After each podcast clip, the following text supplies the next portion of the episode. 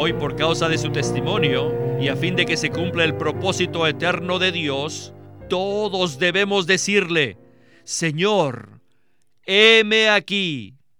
He visto la visión que necesito ser petrificado. Necesito que me crucifiques, que quites todo lo que está en mi ser natural y lo reemplaces contigo mismo. Bienvenidos al estudio Vida de la Biblia con Witness Lee. Un estudio completo, detallado y riguroso, libro por libro, desde Génesis hasta Apocalipsis, que se centra en experimentar a Cristo como vida a fin de cumplir el propósito eterno de Dios. Pueden escuchar gratuitamente todos los programas radiales del Estudio Vida o leer en línea los libros del Estudio Vida en nuestra página de internet radiolsm.com. Una vez más, radiolsm.com. La mayor bienaventuranza no es lo que el Señor nos da externamente, sino lo que Él hace en nosotros internamente. En el estudio Vida de Apocalipsis de hoy hablaremos acerca de esta promesa específica dada en Apocalipsis 2 y 3 a los vencedores. El mensaje se titula Experimentamos la vida de Cristo, que nos transforma y nos edifica. Nos acompaña en esta ocasión José Ramón Asensio para darnos los comentarios al respecto. Recientemente hemos hablado mucho acerca del arrebatamiento de los vencedores, pero ahora daremos un giro y hablaremos de los vencedores en sí mismos, o sea, de las personas que son arrebatadas. La promesa más grande que Dios da a los vencedores de Apocalipsis 2 y 3 se halla en Apocalipsis 3, versículo 12, que dice, Al que venza, yo lo haré columna en el templo de mi Dios, y nunca más saldrá de allí, y escribiré sobre él el nombre de mi Dios, y el nombre de la ciudad de mi Dios, la nueva Jerusalén, la cual desciende del cielo, de mi Dios, y mi nombre nuevo. José Ramón, ¿qué nos podría usted comentar acerca de este versículo? La recompensa prometida a los vencedores de Filadelfia es diferente a la recompensa mencionada en las otras epístolas. En cada una de las seis iglesias, el Señor recompensará a los vencedores dándoles algo. Pero en Filadelfia promete hacerlos algo. Promete transformarlos. Por ejemplo, el Señor les dice a los que venzan en Éfeso que les dará de comer. A los de Esmirna les dice que no sufrirán ningún daño de la segunda muerte. Pero en Filadelfia vemos estos versículos que son de lo más difícil de entender para los expositores de la Biblia, porque solo se puede comprender por medio de la experiencia. Aquí el Señor no dice que dará algo a los vencedores, sino que los hará algo. No les da algo externo, sino que los hará columnas en el templo de Dios. Creo que el mensaje de hoy será muy especial. Así es, el que tiene oído, oiga lo que el Espíritu dice a las iglesias. Y ahora comencemos el estudio vida con Witness Lee. Verse 12 el versículo 12 del capítulo 3 dice, He who overcomes, I will make him. Al que venza, yo lo haré. Fíjense que dice, lo haré. No dice, le daré. Yo lo haré columna en el templo de mi Dios, y nunca más saldrá de allí. Y escribiré sobre él el nombre de mi Dios, y el nombre de la ciudad de mi Dios, la nueva Jerusalén, la cual desciende del cielo de mi Dios, y mi nombre nuevo. Esta es la promesa que el Señor le dio a los vencedores de la iglesia en Filadelfia. Esta es la promesa de promesas, la mayor promesa que el Señor dio en las siete epístolas a las siete iglesias la mayor bendición de las promesas del Señor no consiste en que Él nos dé algo, sino que nos haga algo. O sea, que nos transforme. No se trata de que nos dé santidad ni bendiciones celestiales. No, lo mejor es que Él nos haga algo, y para ello dos cosas son necesarias. Primero, la transformación y segundo, la edificación. La mayor bendición que el Señor nos puede conceder hoy en día es la transformación. No hay bendición mayor que esta.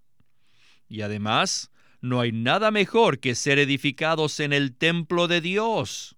Esto es lo mayor. Si solamente usamos la poca fuerza que hemos recibido del Señor en su palabra y tomamos seriamente nuestra relación con Él, estaremos preparados para que el Señor nos cambie, o sea, nos convierta en columnas.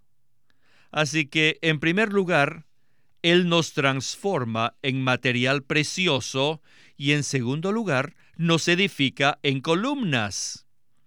¿Cómo es posible que nosotros, siendo solo barro, lleguemos a ser columnas en el templo de Dios? No hay otra manera sino mediante la transformación. La transformación nos cambia de barro a piedras preciosas para que seamos el edificio de Dios. Y luego, allí seremos las columnas. Les digo, esta es la mayor bendición. No se trata de recibir algo. La mayor bendición no es que el Señor nos dé algo, sino que nos haga, que nos transforme en algo. Esta es la mayor bendición. Creo que si la mayoría de nosotros, los cristianos, nos preguntamos cuál es la bendición más grande del Señor, de seguro que pensarían en algo que el Señor les ha dado. Pero en Apocalipsis 3.12 se presenta un concepto diferente. La mayor bienaventuranza no es lo que el Señor nos da, sino lo que Él hace de nosotros, que nos transforma. Sí, creo que universalmente entre los cristianos el pensamiento común que predomina consiste en que el Señor nos dé algo. Pocos valoran que el Señor nos transforme y nos edifique como parte de su morada. Así que este mensaje es importantísimo para cualquier creyente que desea ser un vencedor. El Señor quiere transformarnos en piedras preciosas y hacernos parte de su edificio. Por eso debemos cambiar nuestro concepto. Si hemos visto la visión de que el Señor desea hacernos columnas y no solo darnos algo, nuestro concepto cambiará radicalmente. Veremos que esta es la bendición más grande. El Señor nos convertirá en algo precioso. Así es. En estas siete epístolas hemos visto que la iglesia en Filadelfia tiene una posición única. Vimos que las siete epístolas en Apocalipsis 2 y 3 presentan la historia completa de la iglesia. O sea, siete épocas de la iglesia a lo largo de los siglos. En Filadelfia vemos a los vencedores edificados, y a los tales el Señor les dio esta promesa, que los haría columnas en el templo de Dios. Sí. Debemos darnos cuenta de que hay una perspectiva histórica. Y para que este grupo de vencedores se produzca en la iglesia, el Señor debe forjar su propio elemento en nosotros interiormente a fin de cambiar nuestra naturaleza. Esta es la mayor bienaventuranza. Amén. Continuemos con el estudio vida de hoy. La mayor bendición que el Señor nos da es que ahora nos está convirtiendo en algo que ha sido transformado. Y la manera que Él lo hace es forjándose a sí mismo en nosotros. Apocalipsis 3:12 también dice, y escribiré sobre él el nombre de mi Dios. Al escribir su nombre sobre nosotros, realmente quiere decir que Dios se forje en nosotros, o sea, que nos dé una designación. Y al decir que pondrá el nombre de la nueva Jerusalén sobre nosotros, quiere decir que forja en nosotros, en nuestro ser, a la nueva Jerusalén. Y al decir que pondrá su nuevo nombre en nosotros, significa que los atributos de Cristo serán forjados en nosotros como una nueva experiencia de Él. Así que por medio de forjarse, Él escribe los nombres nuevos de Dios y el nombre de la nueva Jerusalén y el nuevo nombre del Señor en nosotros. Tenemos como ejemplo la madera petrificada, la cual es una piedra que tiene la misma apariencia que un tronco o de una rama. Y claro, era un tronco antes, pero cuando el agua fluyó a través de la madera, y a medida que iba fluyendo una y otra vez a través del tiempo, arrastra consigo los elementos naturales de la madera y deposita en ella los minerales sólidos de tal manera que la madera se va petrificando paulatinamente, se va haciendo piedra. Después que se completa el proceso, podemos designar la madera como madera petrificada.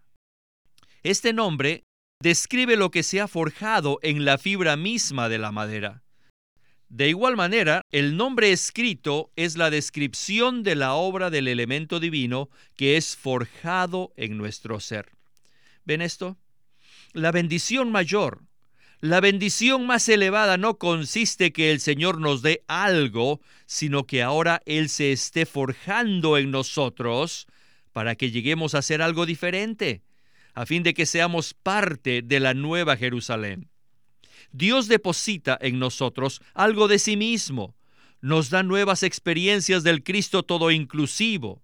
Esta es la mayor bendición. Ciertamente el Señor sí nos cuida, pero la verdadera bendición, la bendición mayor, consiste en que Él nos esté cambiando. Tengo que confesar que me gusta este cuadro de la madera petrificada porque es un ejemplo especial y único, en el cual todos los elementos comunes de la madera son eliminados a medida que el agua, junto con los minerales, pasa a través de ese árbol. ¿Podría entonces usted desarrollar este pensamiento de que el Señor desea hacernos columnas y a la vez aplíquelo a nosotros? El Señor ha prometido hacernos columnas en el templo de Dios. Y ciertamente esta bienaventuranza es mucho mayor que cualquier bendición o don que nos pueda dar exteriormente. La madera petrificada es un ejemplo excelente que muestra lo que Dios o lo que el Señor promete hacer con los vencedores. Él promete cambiar el elemento intrínseco de ellos. Y esto es exactamente lo que le pasa a la madera. La madera es petrificada cuando el agua, el fluir a través de la madera lava, saca y arrastra todos los elementos naturales y los reemplaza con los minerales sólidos que están en el agua. En nuestro caso, la naturaleza divina de Dios fluye en nosotros por medio de la palabra, por medio de la comunión, por medio de la oración, y de esta manera Cristo forja su elemento en nosotros. Mediante su obra transformadora, Dios fluye en nosotros para transformarnos y hacernos personas divinamente humanos. Dios fluye su vida en los vencedores hasta el grado de que la vieja naturaleza, el yo, es arrastrada y el Cristo forja su propia naturaleza divina en ellos, para que sean Dios hombres, personas que tienen el nombre de Dios escrito en ellos. Llegará un día en que, cuando nos pregunte nuestro nombre, les diremos, lea lo que está sobre mi frente. Dios. Dios pondrá en nuestra frente su propio nombre. Dios nos pone este nombre y no nosotros. Después del proceso de la transformación, llegamos a ser aquellos sobre quienes Dios escribe su propio nombre y el nombre de la nueva Jerusalén, lo cual significa que hemos llegado a ser esta clase de personas y tenemos esta realidad interior porque Él se formó en nosotros. Esto no es el resultado de que nosotros hayamos hecho algo por nuestro propio esfuerzo, sino que es fruto de lo que Él hace mediante su obra transformadora en nosotros. José Ramón, esto me recuerda que hay un museo de madera petrificada en el que se ven árboles enteros e intactos. Y es sorprendente ver algo que en apariencia es exactamente igual a un árbol, pero que cuando usted lo toca, nota una gran diferencia, pues el elemento del árbol cambió de madera a piedra. O sea, la naturaleza del árbol cambió aunque la apariencia externa sigue siendo la misma. Esto nos lleva a pensar que cuando pasamos tiempo con personas que han estado con el Señor por muchos años y que han experimentado esta corriente por años, quizás exteriormente parecen ser los mismos, pero cuando usted está un tiempo con ellos, uno se da cuenta de que son diferentes. Bueno, necesitamos continuar con la conclusión de nuestro estudio vida de hoy. Después de haber dado el mensaje en una conferencia, el hermano Lee habló más tarde ese día en otra reunión y compartió la siguiente porción que vamos a escuchar, la cual es una palabra suplementaria. El contenido es tremendo en cuanto a lo que significa la transformación para la edificación. Adelante. La madera petrificada es un muy pero muy buen ejemplo. Por naturaleza, nosotros somos demasiado naturales. Somos de madera. La madera en que nosotros, los pedazos de madera, podamos llegar a ser petrificados es permitir que la corriente del agua viva penetre en nosotros y nos limpie de todo nuestro elemento botánico, toda nuestra sustancia y esencia de madera, la que necesita ser arrastrada por el agua y ser reemplazada con qué? Con el elemento mineral que ella trae. Ahora, Dios nos está petrificando, por decirlo así, pero ¿en qué manera? Por medio del fluir de su vida divina en nosotros nuestro elemento natural, nuestra esencia natural, está siendo arrastrada por el fluir de la vida divina. Y este fluir de la vida divina ha reemplazado nuestra esencia humana con el elemento divino. Hoy, por causa de su testimonio, y a fin de que se cumpla el propósito eterno de Dios, todos debemos decirle, Señor, heme aquí, He visto la visión que necesito ser petrificado.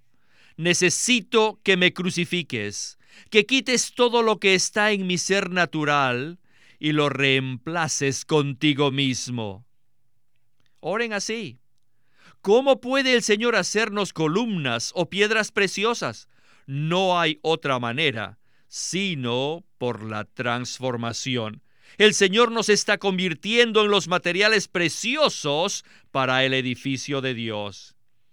Entonces, ciertamente estaremos preparados para ser parte de su edificio. ¿Y qué es este edificio? Este edificio será finalmente la nueva Jerusalén. José Ramón, en la conclusión hemos visto la obra petrificadora que el Espíritu lleva a cabo en nuestro ser para hacernos la nueva Jerusalén. Por ello, me gustaría que usted nos comente acerca de los ríos de agua viva que fluyen en nosotros y cómo este fluir siempre tiene como resultado el edificio de Dios, el cual es el propósito final de todo lo que Dios está haciendo. Debemos ver que en nuestro vivir cristiano debemos experimentar la transformación. Nuestra alma está en el proceso de ser transformada, lo cual dura toda la vida, mientras que nuestro cuerpo será transfigurado en un momento, en un abrir y cerrar de ojos. La transformación ocurre así como el ejemplo de la madera petrificada, pues se lleva a cabo por medio del fluir de la vida divina en nuestro ser. Así que día tras día estamos siendo cambiados en nuestra naturaleza a fin de que Cristo pueda escribir su propio nombre sobre nosotros. Si somos vencedores, el Señor escribirá su propio nombre sobre nosotros y también el nombre de la ciudad de nuestro Dios, que es la Nueva Jerusalén. Y vimos que la Nueva Jerusalén es la meta final, la consumación final del propósito de Dios. Incluso es la conclusión de toda la Biblia. Y esta Nueva Jerusalén se produce al ser transformados los creyentes en el diario vivir y además al ser edificados juntamente con los otros creyentes. Así que esta edificación llega a ser no solamente el templo de Dios, sino la nueva Jerusalén. Esto es lo que estamos llegando a hacer y la transformación y la edificación tiene que ver con este propósito. Así que cuando Dios obtenga un grupo de personas que hayan sido transformadas por medio del agua de vida que fluye, ellos estarán constituidos de la vida divina y serán piedras preciosas edificadas en la morada de Dios. Entonces, lo que el Señor escriba sobre ellos será una descripción de lo que son. Dios quiere que seamos junto con Él la nueva Jerusalén. Amén.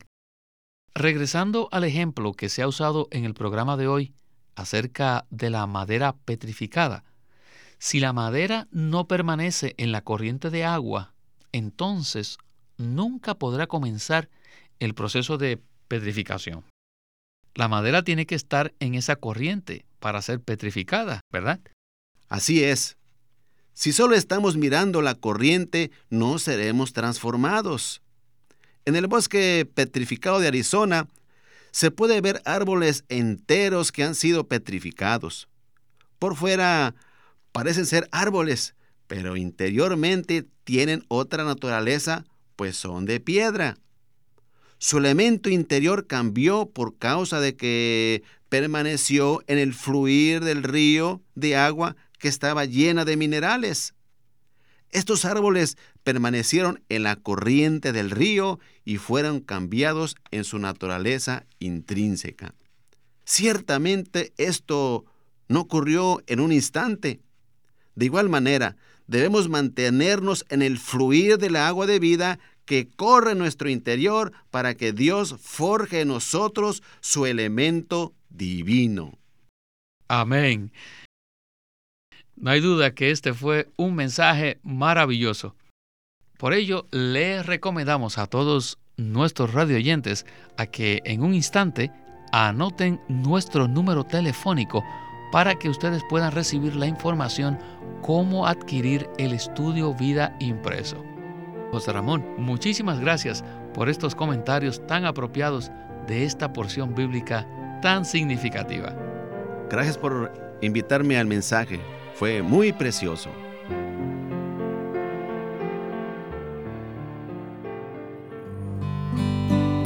Llámenos a nuestro teléfono gratuito 1 800 810-1149. 1-800-810-1149. Los Hechos, la Fe y nuestra experiencia.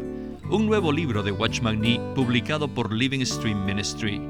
Este es el primer nuevo libro que se publica de Watchman Nee en los últimos 25 años y consiste de una serie de charlas que él dio acerca de estos tres puntos, los hechos, la fe y nuestra experiencia.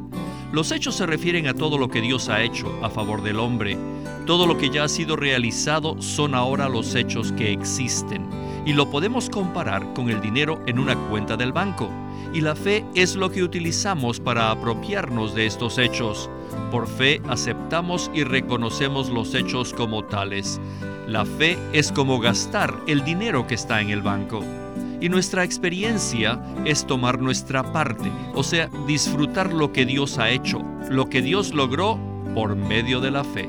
Un hermoso tomo de casi 200 páginas sobre estos tres puntos. Los hechos, la fe y nuestra experiencia, un nuevo libro de Watchman Nee. Queremos animarlos a que visiten nuestra página de internet libroslsm.com. Allí encontrarán los libros impresos del Ministerio de Watchman Nee y Witness Lee la Santa Biblia versión recobro con sus notas explicativas y también encontrarán folletos, himnos y libros en formato electrónico. Por favor, visite nuestra página de internet libroslsm.com. Una vez más, libroslsm.com. Queremos presentarles la versión recobro del Nuevo Testamento ¿Y por qué tenemos esta versión recobro? Debido a que a través de los siglos el Señor ha recobrado muchas verdades de su economía entre los hombres. Desde los días de Martín Lutero en particular, este recobro ha progresado constantemente. A partir de la justificación por fe, la cual fue recobrada en esos tiempos, hasta la verdad de experimentar la iglesia, el cuerpo de Cristo, vista y disfrutada por muchos cristianos hoy, este recobro ha sido como un hilo dorado que une la iglesia en el tiempo. Las verdades recobradas y la herencia de los creyentes deben ser poseídas y disfrutadas por todos los creyentes hoy día. El Nuevo Testamento versión recobro reúne en un solo tomo todos estos aspectos notorios del recobro de la verdad y la experiencia de la vida cristiana. Junto con el texto tenemos extensas notas de pie de página escritas por Witness Lee a diferencia de anotaciones típicas para estudiar que giran en torno al contexto histórico, geográfico y biográfico de la Biblia, las notas de la versión recobro recalcan el contenido espiritual de la palabra de Dios, abriendo así la revelación de la verdad divina y subrayando la provisión de vida que está contenida en las escrituras. Ojalá que todos ustedes puedan tener acceso a conseguirse una versión recobro del Nuevo Testamento. Puede conseguirlas en su librería cristiana más cercana o llamando o escribiendo a Living Stream Ministry. Llámenos a nuestro teléfono gratuito 1-800-810-1149. 1-800-810-1149. Además, si desean, pueden comunicarse con nosotros enviándonos un correo electrónico a estudiovida.com lsm.org.